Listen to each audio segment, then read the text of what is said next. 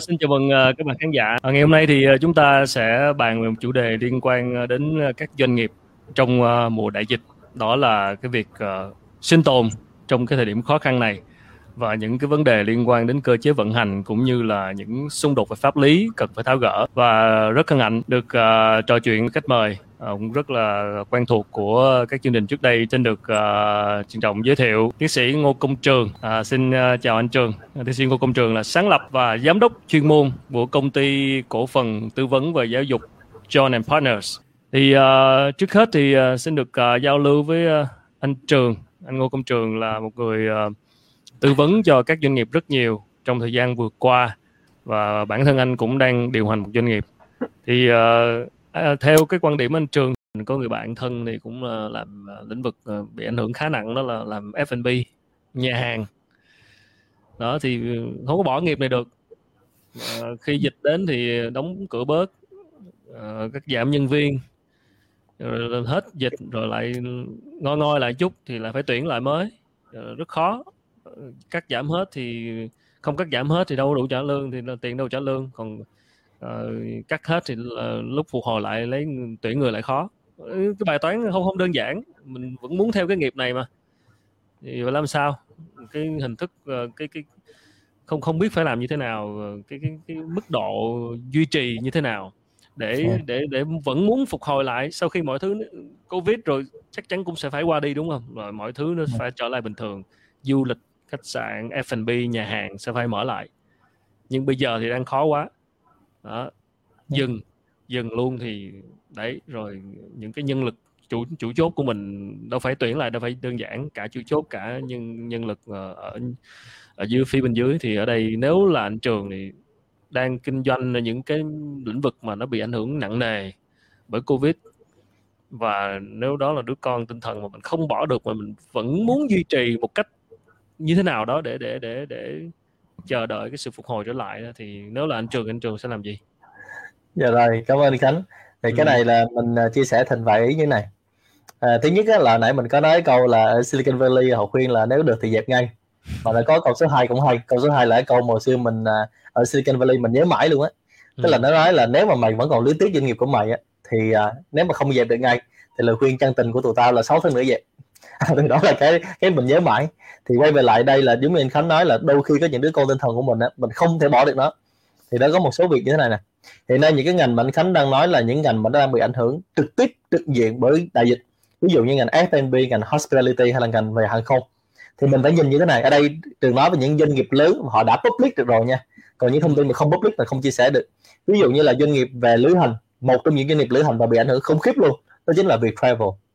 Ừ. các bạn biết là việc travel á, là giảm khủng khiếp luôn giảm số lượng nhân sự mà gần xuống như là tối thiểu luôn.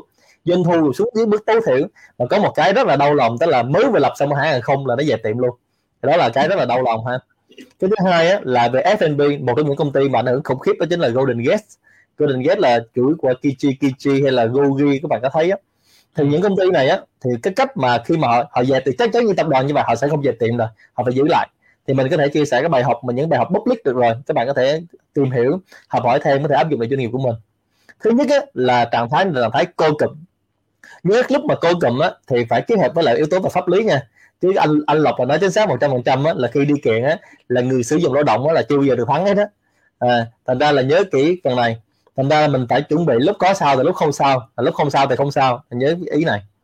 Thứ hai á, là khi mình cô cụm mình mức tú, tú nhất rồi đó thì phải làm như thế này trước đây á các doanh nghiệp của mình á là hay phụ thuộc vào con người. Mình hay nói nôm na dễ hiểu trong tình huống mà livestream như thế này. Là bối cảnh nó gần gũi á là mình hay sử dụng robot kênh tức là chạy robot chạy bằng kênh thì bây giờ á, mình làm sao mình chuyển hóa thành robocon thành ra cái khâu nào trước đây á, mình phụ thuộc vào con người thì bây giờ mình chuyển hóa nó số hóa nó thành robocon là cái thứ nhất. Thành ra khi mà mình trong cái đợt đại dịch này nè mình chuyển hóa thành tự động á thì nó càng dễ. Trước đây á, khi trường nói cái này á, mọi người nói là ok anh trường không làm được đâu thì chính vì không làm được đâu á, là do trước giờ mình chưa cảm thấy nó khẩn cấp. Còn giờ khẩn cấp là làm được hết á. Là cái thứ nhất ha. Cái thứ hai á, là trong những ngành mà ví dụ như ngành F&B cái turnover tỷ lệ nghỉ việc nhân viên ra vào nó nhanh. Ví dụ mới tuyển ông đó vào 3 tháng nghỉ mất tiêu rồi tuyển ông đôi khi là tuyển nhân nhân viên phục vụ á, sáng tuyển chiều người ta nghỉ à. Thì lúc này mình sẽ có một số cái ý như này. Thứ nhất á, là mình coi thử các cái công việc trong công ty của mình. Mình coi họ có thể làm multi function được không? Họ làm đa nhiệm được không? Hồi trước đây cái này hai chục năm người ta đã khuyến khích những người làm đơn nhiệm nhưng bây giờ làm đa nhiệm. Giống như anh Khánh nè. Anh Khánh hồi xưa là có một cái production house để làm được một chương trình như thế này. Bây giờ là một ông MC anh Quốc Khánh làm từ A đến Z luôn tự ngồi tự bật từ A đến Z. Thì đó là multitask nó sẽ sống lại. Thì tương tự như vậy các công ty F&B á, là cần một ông multitask ông làm tất cả mọi thứ càng càng nhiều càng tốt. Thì cái thứ nhất. Cái thứ hai á, là trong cái bước của mình á, mình cần cái gì mà nó standardize được tức là nó chuẩn hóa được. Mình ví dụ như là các cái công ty F&B hoặc traveling hoặc là hospitality á, người ta sẽ làm sao nó chuẩn hóa nhiều nhất có thể.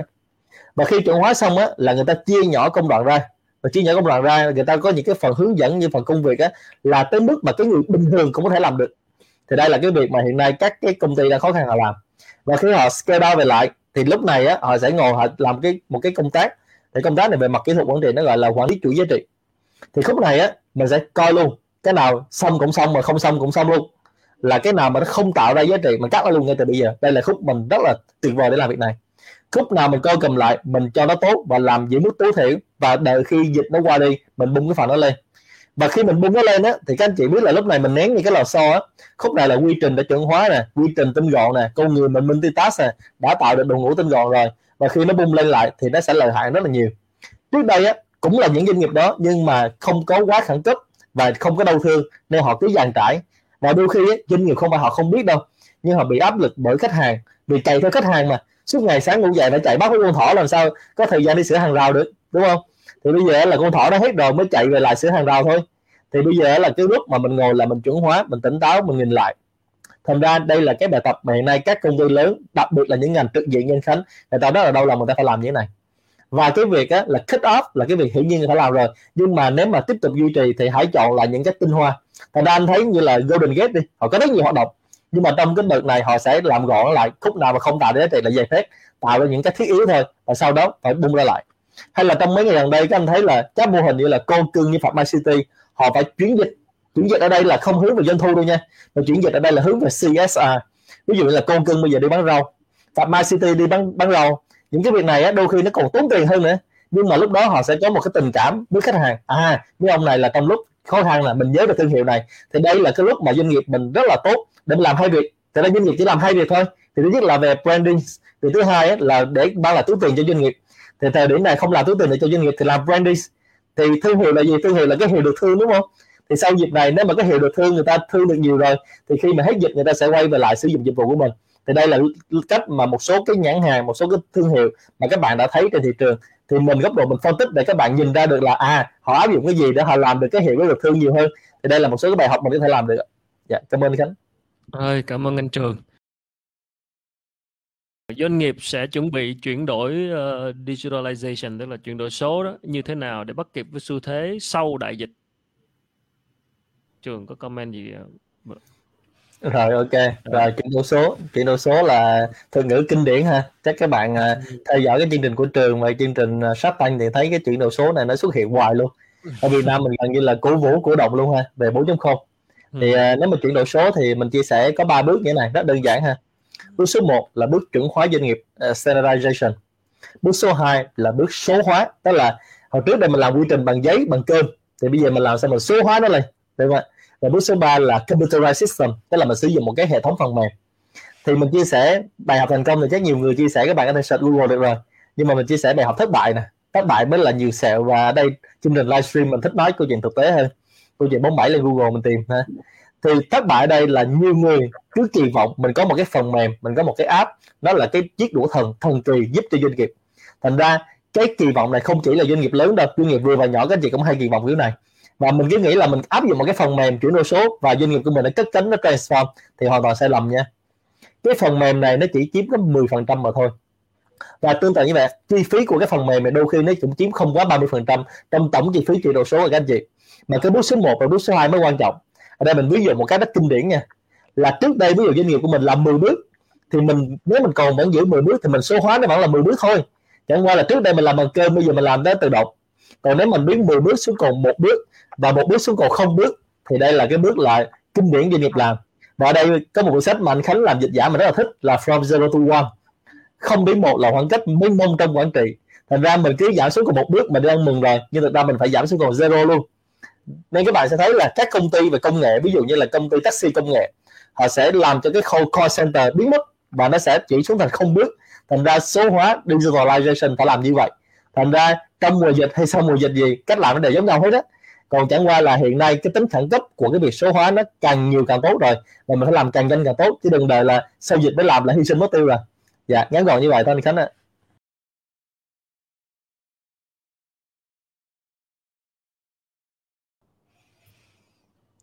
À, em là startup và khách hàng chủ yếu của em là mảng F&B hospitality tức là doanh nghiệp startup nhưng mà B2B khách hàng là các là doanh nghiệp F&B tình hình kéo dài như vậy thì em nên chuyển hướng như thế nào? Xin cảm ơn câu hỏi em cảm ơn anh Khánh là đúng là anh Khánh là trả lời đó. Mình phải bắt xe qua trên trường. Rồi cảm ơn ờ, cảm ơn anh Khánh cảm ơn bạn ờ, Kim Long Trần. Thì mình trả lời ờ, thành hai ý nha. Ý thứ nhất là nếu mà khách hàng của mình là mảng F&B mảng hospitality thì nó là khó khăn rồi. Thì các bạn có thể theo dõi những cái chương trình mà trường chia sẻ với cộng đồng hospitality để cho các bạn biết là cái giải pháp của mình như thế nào. Nó có một cái bộ combo giải pháp thì thứ nhất là người ta đang khó khăn thì mình sẽ trả lời nè. Thứ nhất là mình có sống chết với cái ngành này không nếu sống chết với ngành này hãy là partners của họ. Tức là khách hàng của mình đúng không? Là bây giờ là mình là nhà cung cấp thì hãy là partners của họ. Mình hỗ trợ được họ cái gì maximum thì hỗ trợ với họ. Thì sau đó họ sẽ nhớ các bạn rất là nhiều nhớ ha. Và trong kinh doanh hay trong cuộc sống ông bà mình nói bao đời đây rồi. Tức là trong lúc khó khăn mới biết ai là bạn. Chứ còn lúc mà người ta đang vui không không ai nhớ ai hết đó còn lúc khó khăn này mà giúp họ họ nhớ lâu lắm. Đó là cái thứ nhất. Cái thứ hai á, là nếu mà mình xác định á, là F&B hospitality hiện nay mình đã làm hết sức rồi mà nó cũng không có giúp được doanh nghiệp mình sống nữa. Thì hãy ngồi nghĩ như thế này nha. Mình đang bán về products để mà bán về sản phẩm vật lý sản phẩm xe được á thì hãy cộng với service để nó ra thành solution. Đó là cái bước đầu tiên. Bước số 2 á, là mình coi từ cái solution này nè. Nó có ngoài cái doanh nghiệp F&B ngoài doanh nghiệp hospitality á, mình đem ra chỗ khác mình bán được không? Nếu mình bán chỗ khác tức là mình đa dạng hóa phân khúc khách hàng của mình thì mình sẽ mở rộng ra mình sống ở chỗ khác nữa. Còn nếu mà mình thấy là chỉ có phần về F&B này thôi thì mình hãy đồng hành với họ họ qua công tăng này mình mình qua. Và trong kinh doanh á chỗ này mình lưu ý cái điểm là người ta có câu là nước lên thuyền lên bây giờ nước nó xuống rồi mình theo thuyền nó sẽ xuống thôi. Đúng không ạ? Thành ra mình khúc này mình nhớ tìm một cái đa dạng hóa. Và trong các công ty startup á, mà trong cái cộng đồng của mình đang tư vấn á, thì có nhiều công ty họ đang nhờ cái cơ hội này họ chuyển dịch nó ra. Tức là trước giờ họ chỉ là có một cái vùng an toàn thôi. Bây giờ họ mở rộng nó ra các phân khúc khách hàng mới và đôi khi phân khúc khách hàng mới, ban đầu nó chỉ là ngôi sao thôi, nó chưa tới mức là công bò sữa nó cung cấp đủ doanh thu lớn cho mình. Nhưng từ từ từ nó sẽ chuyển dịch nó ra. Và sau đó cái mảng doanh thu của mình, nó sẽ trở thành nhiều cái đơn vị kinh doanh khác nhau và nó mang lại lợi nhuận cho mình. Thì đây là câu trả lời dành cho bạn Kim Long Trần và cái câu này sẽ được khái quát hóa ra cho các bạn trong cộng đồng. Nãy giờ mình ờ, có rất nhiều câu hỏi về các ngành nghề nào sẽ phát triển trong tương lai nếu bối cảnh chúng ta sống chung với dịch Covid.